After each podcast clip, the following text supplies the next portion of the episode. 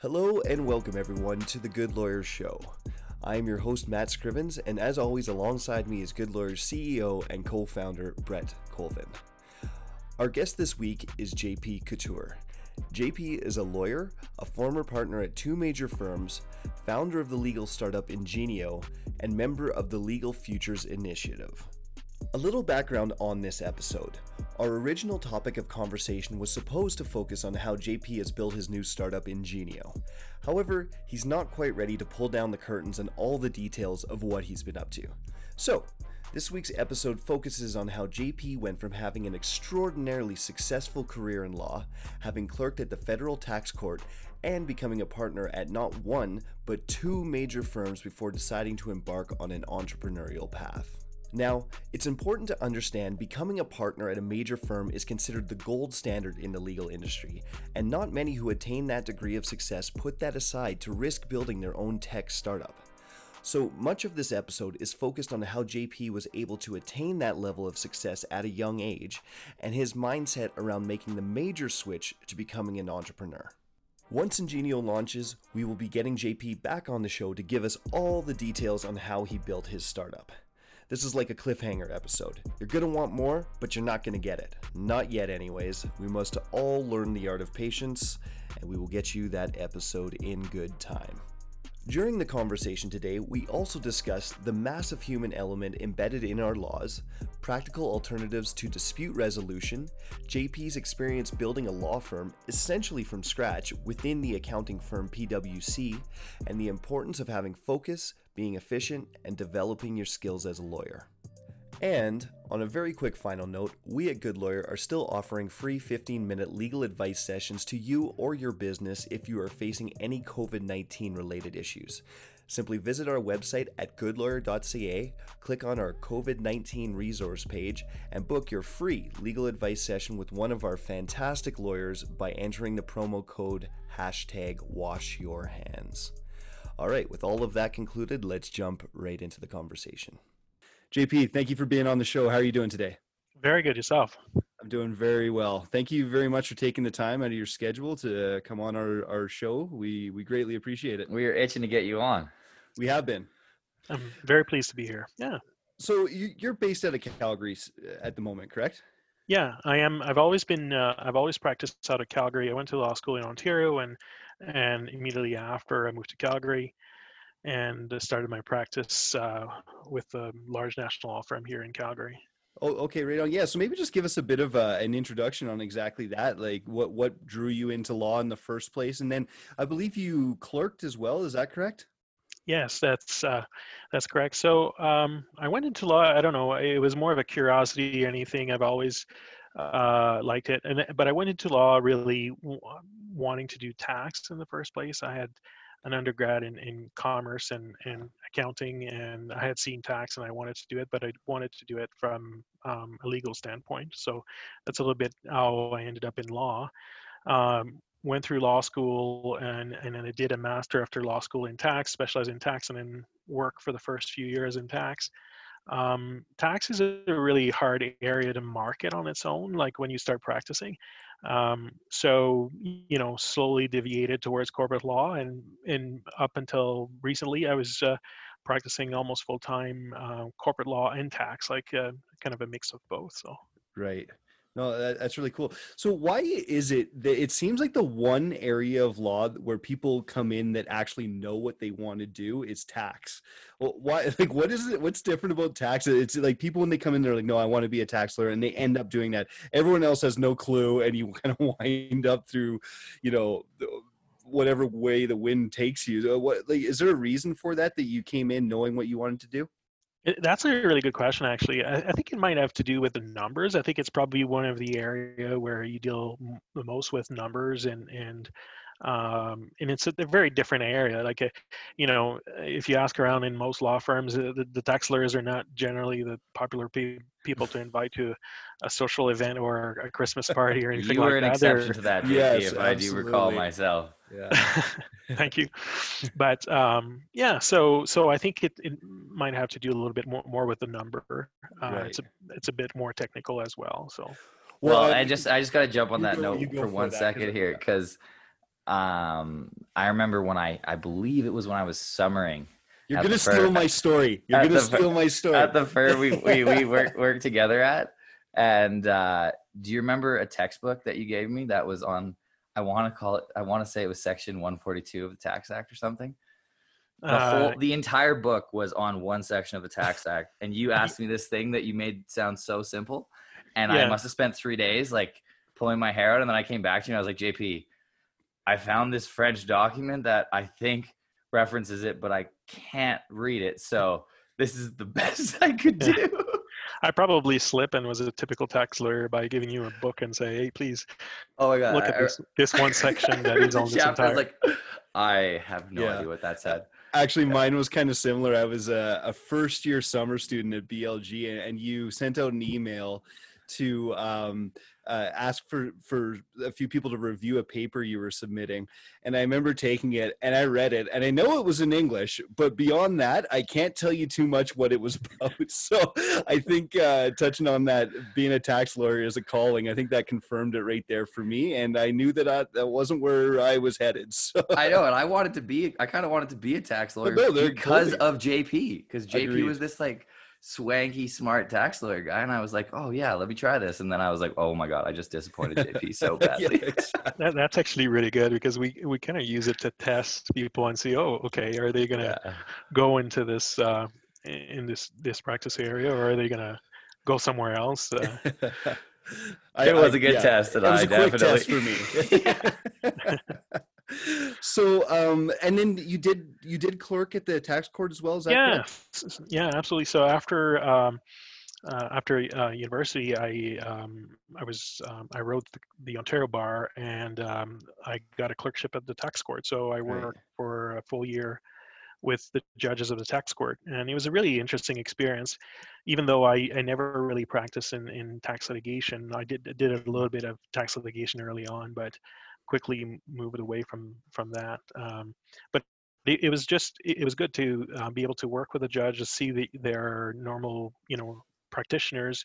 Uh, you know they struggle with the same um, the same things that we do as in, in private practice in, in some other areas. It, it um, yeah, so it, it does create a, a, very good experience, and and I think I, I went to court a few times after that, but it, it did always um, you know give me a view that the judge is just like a, a normal mm-hmm. uh, um, practitioner in law. Um, kind so of demystifies can, it. Absolutely, uh, it just it's put everybody on a on the same footing. Mm-hmm. Um, you know, you're not as much intimidated as as you were before.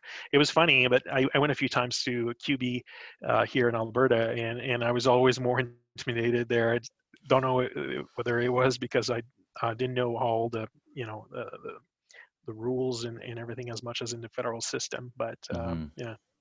Yeah, no, I well, I can attest that standing up in QB is always a little nerve wracking, even though I've only done it a few times. But yeah, that's uh, that's something I never quite got comfortable with myself. But was it was it um, helpful to you to see how these litigation matters got brought? Like, did that help you be a better corporate lawyer? Do you think having having got that perspective? Yeah, yeah, absolutely. Because in litigation, I mean, you, you sort of react to something that happened in the past, and you're kind of you, you're trying to not fix but mitigate the risk of right. something that happened in the past. Where uh, as a citizen, a little bit more prospectively, and and just trying to make sure that these risks uh, are mitigated right from the start. So right. No, but you know, seeing how the judges operate, you know, internally and getting a, a, feel for what the tax court is really all about um, i feel like it allows you in particular with that experience to play on the lines a bit more because mm-hmm. you can see you know the thought process behind the decisions that are you know on sort of the the line absolutely and i think it's it's a really good point i think because sometimes uh, you know in, in quite a few cases i had a chance to uh, be in the room while the you know the, the, lawyers were arguing their cases and and once everything was done then you you you know go behind the scene and you have a, a chat with the judge and you can see already where his mind is leaning towards and you, you right. start doing research in that area um, you start working with him on pieces of the judgment or um, uh, things like that. So it, it gives you a very different perspective because you first see it as a, almost as a counsel because you're sitting in a room, and then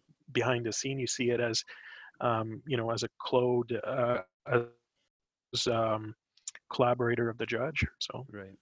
Right. Yeah, I know. You know, when you when you think of it, it seems like you know you you submit your your case and then you know it spits out a decision but really you know there, like you said there's a human behind the scenes struggling to make a decision and then you know that's their job yeah. is to make decisions and, and it's really interesting the the human component of the judicial oh, yeah. system is often overlooked at sure. um, because i mean uh, the, the, the nice setup at the tax court at the time was that we were working out of a pool of clerks so it was um, 10 or 12 of us for you know 20 some judges so um, you know you you you know there would be judges where you would work constantly with there are judges you work less with and some that you would never work with. Mm-hmm. um, but they you know by working with many judges you're not you know um, y- you can see how they react differently to different things. So for example there are judges that i remember had um, you know you know for them it was a very personal thing to be overturned in appeal um, and, and, things like that. And others where it was the opposite is they were a bit scared of being overturned in appeal and were a bit more careful. And others would be, I remember one of the judges I used to work with would say, you know, if I've done my research, I've come to, you know, a good conclusion, taking the, you know, the right path. Um, and then, you know, the Court of Appeal uh, decide otherwise, so be it. But mm-hmm. it's not all the judges that think like that. So he had a whole range of, of thought there um, that I thought was quite interesting that you don't necessarily see in practice. Well, yeah, um, you have like a someone you know, much like yourself, you know, pushing yeah. boundaries intentionally, yeah. recognizing that he might get shut down, but if you don't push the boundary, it's never going to change. Yeah. Mm-hmm.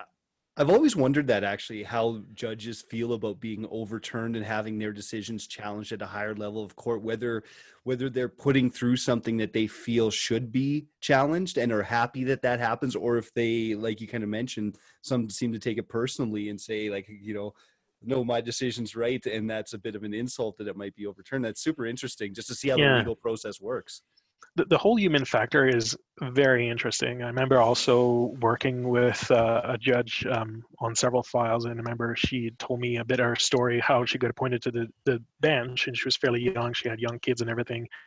Uh, was an experienced litigator, but um, you know, the first time you show up in court as a judge, and you have two senior counsel in front of you, and I think there's also a little bit this this test a little bit, if you allow me to characterize it this way, but where you know they're just trying to see how solid as a judge you are on your your feet, and and you know um, you know they they notice that I think the judges and and so so there's a whole progression, and it's also interesting to see some judges um, from the moment they got appointed to five years later how much they they've matured in the role, uh, or also when they just got a like I had a couple occasions I work with judges for you know two months after they had just been appointed. So transitioning from private practice or in house to being a judge, uh, it's a, it's a very different mindset as well. So um, all of these things are are really interesting. Like the, the whole human side of of the, the, the courts is really interesting. I find. Well, and yeah. I don't think Matt had planned to go down this path, but I have have to take it down this no, path this a little bit. Yeah, I like it. Um, do you think because you know obviously i think what we're talking about is there being uh, you know the human variance if you want to call it yeah.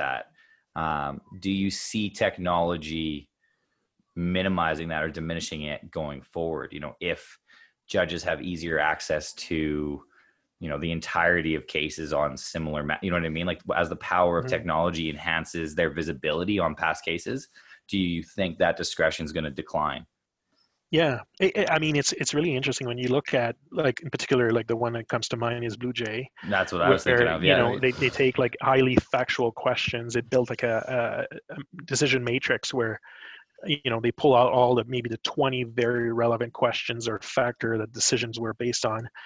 Um, I think the technology will somewhat play a role, maybe more on the research side, but on the ultimate response, I, I still think that there is there's the human component, the mm-hmm. um, you know that needs to be part of it uh, and you know like for example the credibility of a witness so that can't you know you can't um, invent like an artificial intelligence tool um, to um, assess the credibility of a witness. Like still, you probably can. You probably can.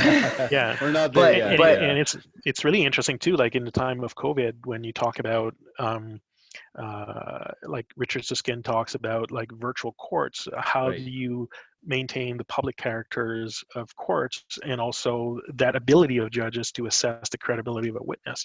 Um, all of these factors. I mean, uh, you know, eh, there's lots of things that are, are easy to fix with the technology in the middle of a COVID crisis, but there are lots of things that you know we probably won't get right from the start. It will require you know a bit of trial and error. Um, you know, um, one thing that I learned when I went to to work in a, a big international professional firm. Um, where the, you know they, they they they work a little bit more they take a little bit more risk it's you know the, the expression internally was always try it if you fail fail fast something that lawyers were not very good with Mhm. um, that sounds like a startup, and I know you're not talking about a startup.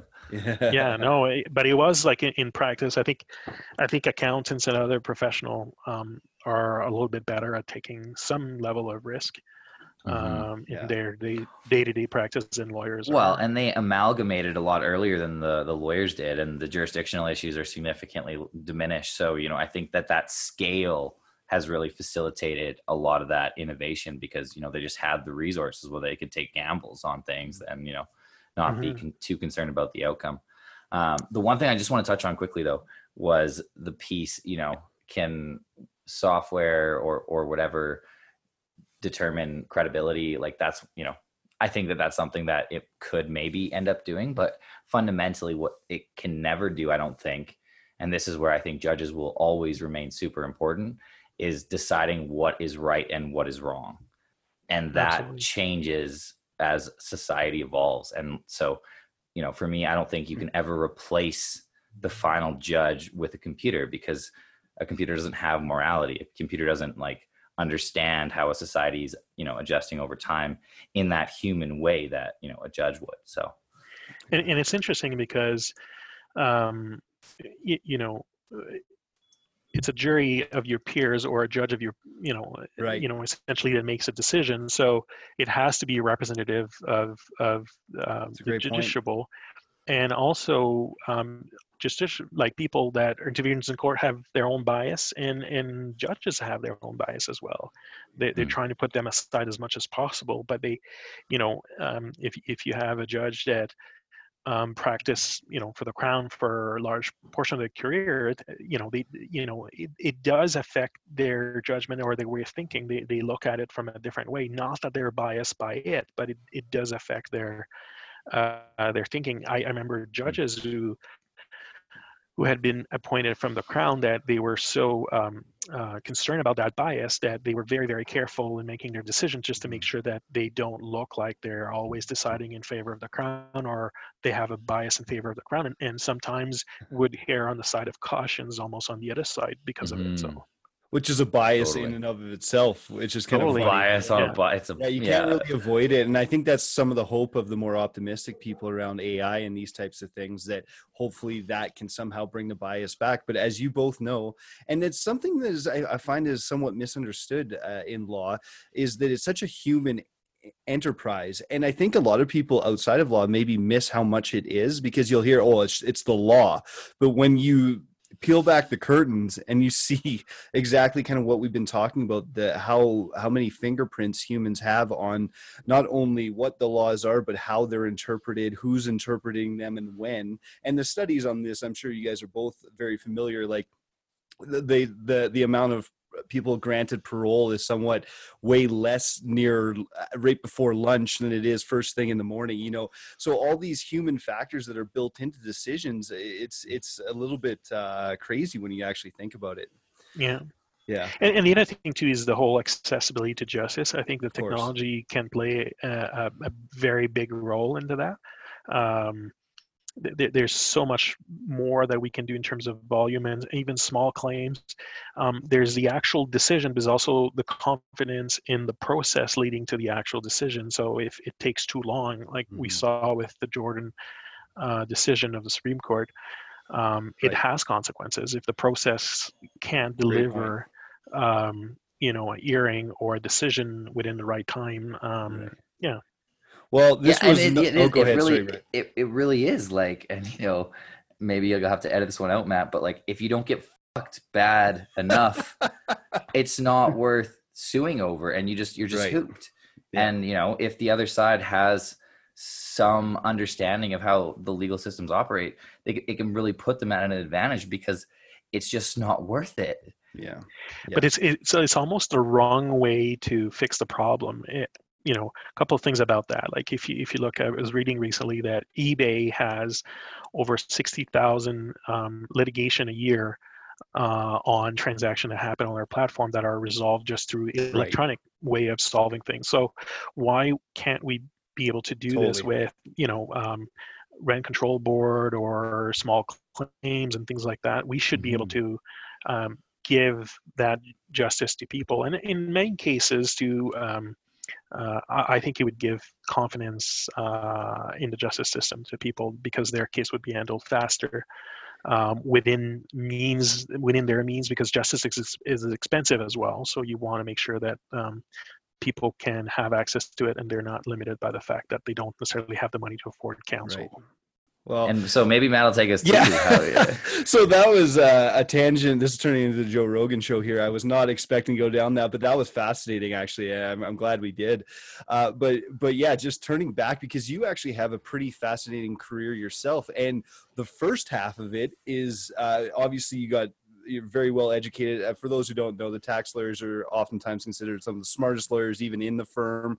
Um, but then uh, your the first part of your career was becoming a partner at a major uh, firm in Canada, and then shifting gears and becoming a partner at a major accounting firm, also in, and I believe international uh, accounting firm. And correct me if I'm wrong, but maybe do you want to just take us through the the first half of your career before uh, before your shift?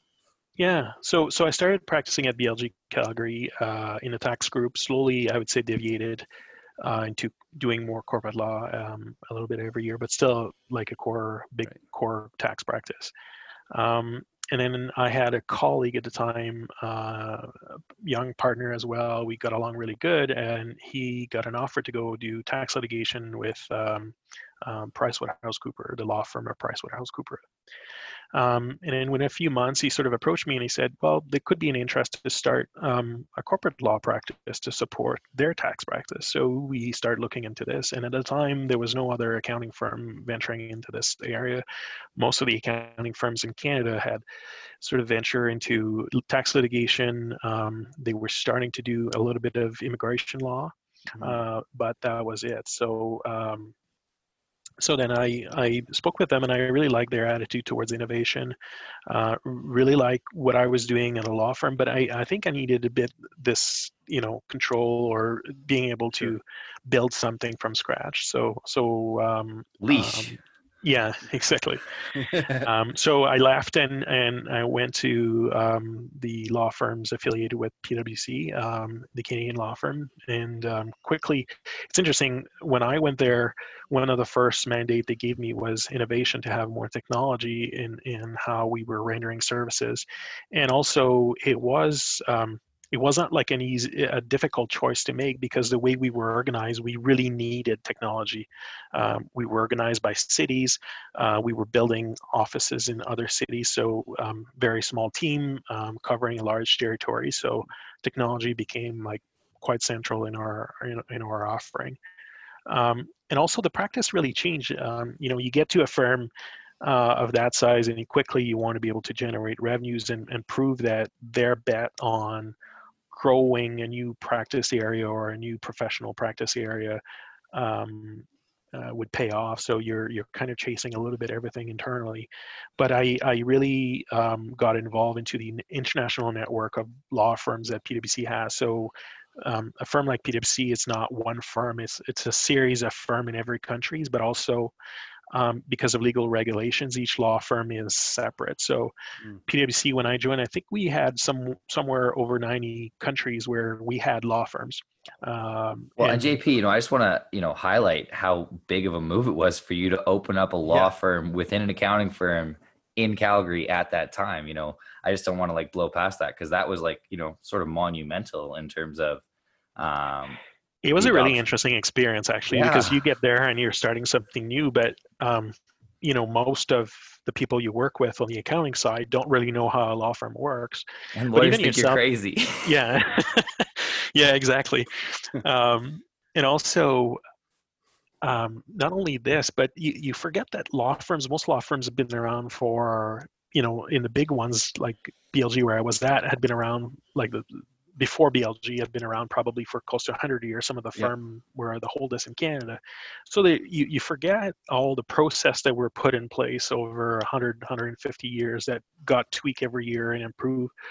And now you'll a sudden you end up, you and your paralegal uh, into an accounting firm that has 225,000 employees and 40 billion dollars of revenue, uh, and then you're just like, okay, now I need to build a law firm and a corporate yeah. practice. So it's yeah. it's it's a bit daunting at first. Um, you um, you know, when you don't want to learn just by mistake, you want to clearly just put in place the right uh, mechanic and you know the right um, processes in place so that uh, you know you delivering good services and and then you also end up with you know other challenges like the interaction between a law firm because you're a separate legal entity affiliated with another legal entity that is the accounting firm mm-hmm. right. uh, there's a lot of shared resources but there are rules in terms of control in terms of what law society wants so that um, there are things that you have to put in place um, you know just to protect that for confidentiality so so it's it's a, it's a huge challenge at first and their conflicts are completely different so you know they have Sarbanes-Oxley going back to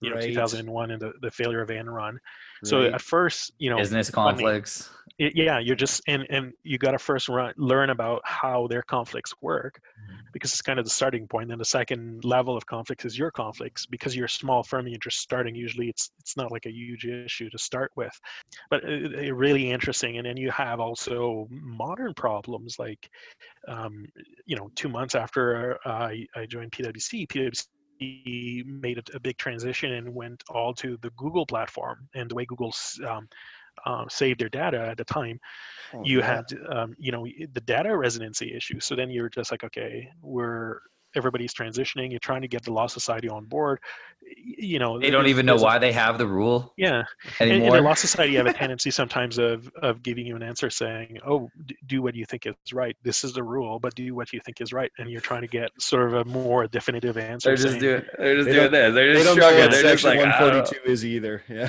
And and to you know had to the matter we were we were building sort of nationally so then we had more than one province to care for. I mean looking back at the challenges uh, yeah. it's almost scary um, yeah to think about that.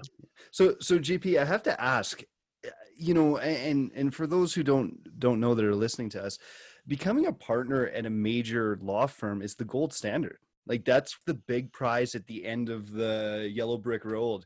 And obviously you got that at a, at a fairly young age, if I remember correctly, and you decided to walk away. Eh, so uh, what, what possessed you to do that? Like, obviously you talked about your desire to build something. Was that always something innate in you that you just need, that was an itch you needed to scratch?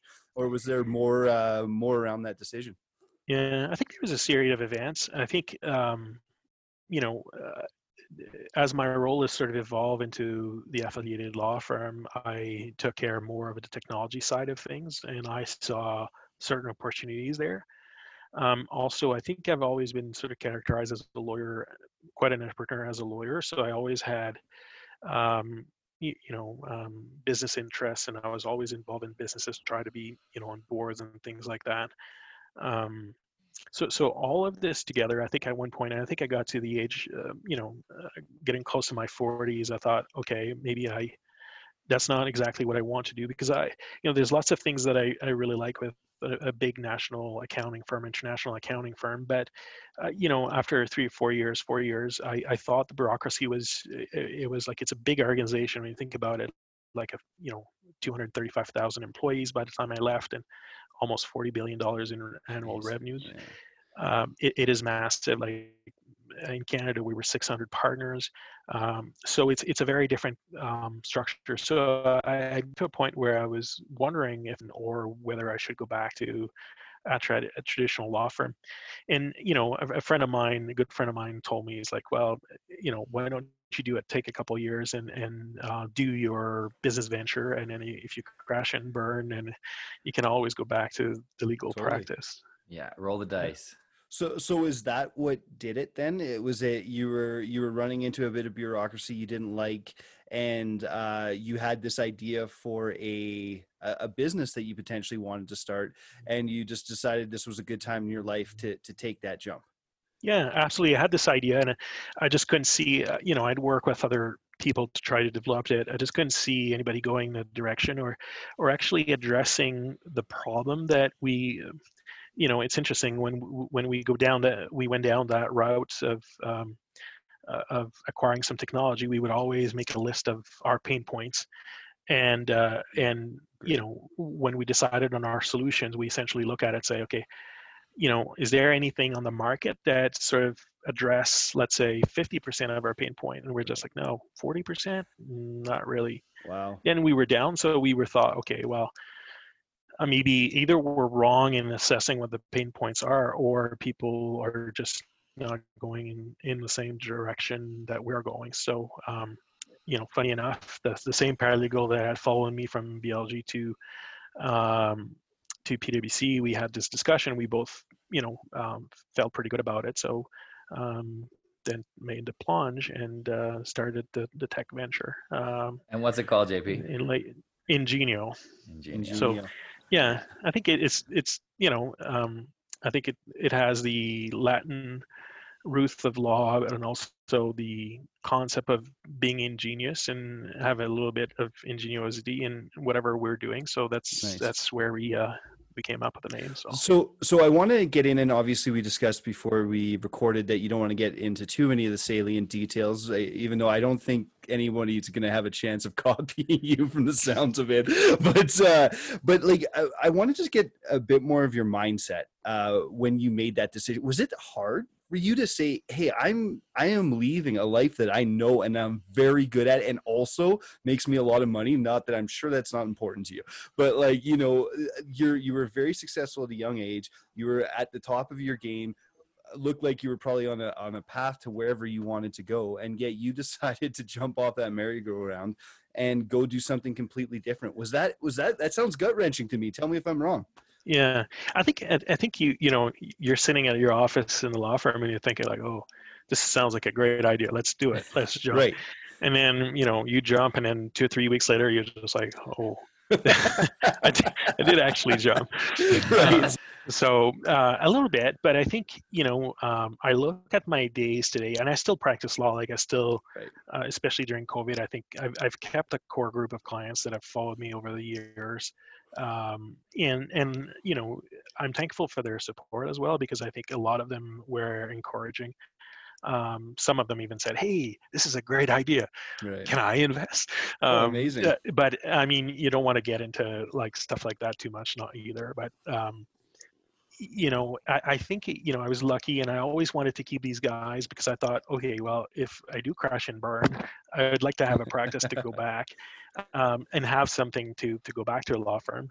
So, so you didn't um, tell and, the managing partner to F off or anything on your way out? No, no, okay. no, I didn't do like, uh, no. um, but JP, good. I think that speaks to, you know, and this is a little plug for Good Lawyer. JP is one of the tax lawyers on the Good Lawyer platform. And seriously, JP, like I think that's a, a, testament to you with these clients that you know have moved with you wherever you've gone agreed because yeah. they have so much faith and you add such a unique value as a tax lawyer that you know goes way beyond this is what the act says this is you know what your options are. Like you i, I know from personal experience that you go so much deeper than that.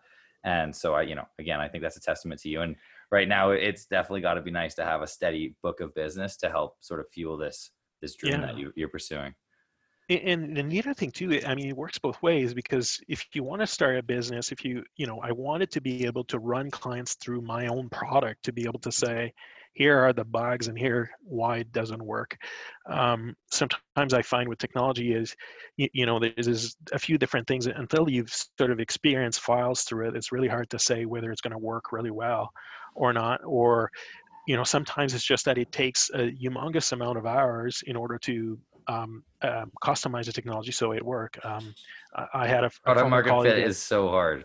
Yeah, it, it is. It is very hard, and you don't want to be able in a position where every time somebody makes a comment, you accept it and you're constantly building and building and building Right. either. Um, but and also think a little bit not not just have a cloud version of what already exists on premise, but have you know just go to the next level bring more collaboration bring more intelligence bring more like um, you, you know the bottom line of what a lawyer does and and uh, you know i've always said that is we manage risk. So Mhm. if you do litigation what do you do? You manage risk. Um, if you are a solicitor what do you do? You draft documents what are those documents for? Managing risk. So for me it was really important to build uh, a product that would improve the overall outcome for the lawyers down the road not just make him more effective but also manage risk better Right. Mhm. um, and this was really you know th- that's why i was looking at it from bringing more intelligence and and you know um, uh, you know, there's a great book out there where if, if you look at other professions for example the surgeons use checklists it's not because they're not smart they're uber smart um, y- you know but they use checklists so they don't forget things. They, they don't um, you know they don't um, miss a step miss a beat. Um, you know lawyers it, it's part of this and this is not technology it's it's um, uh, it's just that. So there's a great book called um, a checklist manifesto that looks at studies that they've done with surgeons um, in developed and undeveloped world where they they came up and over 4000 surgery they reduced the errors by 34% by just wow. using a checklist this is Mhm. not like this is not 2% or 3% this is like 34% a third Is is that arrogance or complete like what what characteristic of the lawyer do you think leads them to not use you know the metaphorical checklist like we're talking about? I, th- I don't think it's arrogance. I think there's a couple of things. I think first, I think this is the training. I think as lawyers, we should be more better trained to other things than substantive law in law school. So Mhm. we should learn about project management, you know, uh, design, design thinking, and things like that. Uh, all these things can improve really the ultimate um, product, work product, but also uh, the the client experience or service. Customer success is another great one that lawyers, um, you know, you look at the great lawyers in law firms very often have a big book of business. Very often will have the, these skills but it's it's not really um, thought in, in law schools um, or eh, you know uh, to young lawyers and i think i think they're very important. Um, the second one i think it's time. You sell your time so you're trying to and you already work Yeah. crazy hours. Um, you know um, beside um, doing a little bit of teaching maybe internally or mentoring and doing business development you don't have a whole lot of time to put into technology or learning other skills Totally. so so so i think that that is as an impact Mhm. um, you know i often say to the young lawyers that i work with like you need to invest in your practice you need to like uh, you know it's, it's a capital asset like your skills you need to invest in your skills but you also need to invest in developing tools that makes you better makes you um, more um, more efficient when you do your work but also not just more efficient just better overall product at the end Totally. of the day Well, I, I couldn't agree with you more, but I and I've had this conversation before. Um, I left the firm, and you know, I, I got to say that I, I think it largely fell on fell on deaf ears. But I think the firms, and especially the big ones with more resources, need to do a way better job at incentivizing some of these other things. Because you know, as an associate coming through the firm, there was virtually like there was very little regard given for bringing in work. There was hmm. even less given for mentoring others. And that's the biggest one from my perspective. Like I, you had to almost get lucky or try really hard to build, you know, more or less a friendship within the firm to get that mentorship that everybody needs. So I, I do think the firms could do a lot in terms of preparing their people better just by using the tool that they have being the billable hour. It's really interesting. So the accounting firms, um, by the time I left PwC, they had like this massive project of, um, they were calling it value billing. So you bill in accordance more of the value of the service you're giving instead of an hourly rate. You still have an Mhm. hourly rate, but the reason why they came up with this is because they were investing all kinds of capital in technology, but in trainings and in and and you know you can't recuperate that investment just on the hourly rate. It's impossible. Mhm. Um, like you know, digitalizing um, digitalization tools, you you can't recuperate your time because you, you No, just it- take you less time to to make you it. get so fast, yeah, exactly. so it's naturally a, a disincentive to invest in these tools. Yeah. Um, but at the same not time, a disincentive to recharacterize how you bill. Totally. Yeah. Yeah. But it, at the end, in the end of the day, do you bill less or more for the same scale? Probably around the same, uh, the I same, mean- but you, you bill for a better quality product, I Right. think. Um, Totally, totally. You're striving for something totally different and Yeah. adding more value. And you know, I think is the big four That's what's missing accounting in the firms. billable hour. Yeah. Yeah. Oh, that's good. So we do want to be respectful of your time, and I'm looking now. We're already over the hour, but I do have one final question for you. Uh, you're you're part of the Legal Futures Initiative. Can you just give us a, a quick overview of what that is? Oh, you got one too, Brett, or No, that was it. oh, that was it. Yeah. Okay, there you job. go. So you're you're part of the Legal Futures Initiative. Uh, just give us a quick overview of what that is and what your role is in that, so the legal futures And why it's um, important. and why it's Yeah. important. Yes. it is very important because it's it's kind of the so you have the Canadian Bar Association uh, um, at, at a national level that is an association of lawyers, uh, and back in 2014 they commissioned a report to study the you know the future of the profession. You know where is law going and and what should we do to improve, um, not just on the tech side but also on practices and and, and a whole series of of initiatives. So they created a committee, they did a report, and um, there was like broad objectives and everything. And the committee continued after that. So we still today uh, meeting meeting on a regular basis. Like COVID, for example, we we played a role. So our, our chairman is on the uh, on one of the committee that look at how we can digitalize all the federal court system. So with the chief justice Mm. of all the federally appointed justices uh, of the different courts, superior courts in every province and federal court, federal court of appeal, they're looking at okay, how can we improve the the overall court system? But we're also looking right now. We're doing digital digital literacy program where we're trying to um, put emphasis on lawyer to learn to be a little bit more digital, whether it's security, how do they assess technology and things like that. So we run a series of initiative uh, that we see key for the future of the profession. Essentially, there's all kinds of issues uh, Oh, with yeah. the professions. I got to jump on one more quick one before we hang up. Supreme Court of Canada going back to paper, as I understand it. Yeah, but I mean, the Supreme Court is an interesting model because if you look at um, under Justice Wagner, uh, what they've done in recent years, that for, for the first time they held, uh, they, they held, they had court uh, audience outside of Ottawa. Um, you know, they, they're opening up the court. They're more transparency. Uh, it, it is very interesting what they're doing. So, yeah, I think they will be. You know, when COVID is done, there's probably going to be a bit of a scale back on all this innovation, and, and uh, you know, because situation uh, forced us. What we essentially had was a a a sandbox where people were allowed to test you know some innovation during covid because there was no other choice it was this Right. or you stop practicing the you know the fact that you can have electronic affidavit and things like that so i don't expect that it, there's going to be a full go back to the old ways of practicing there's definitely going to be some things um, but I think also this will be used as an experience to see, okay, what did work well that we can continue to do. The fact, for example, that the Court of Appeal is is uh, has done a lot virtual here in Alberta is is doing good. Are they going to go back to? Are they going to continue to be fully virtual when this is all said and done? Probably not. Are they going to still have some uh, um, audience virtually? Probably. So so I, I think we have to look at it as baby steps. baby steps. Yeah.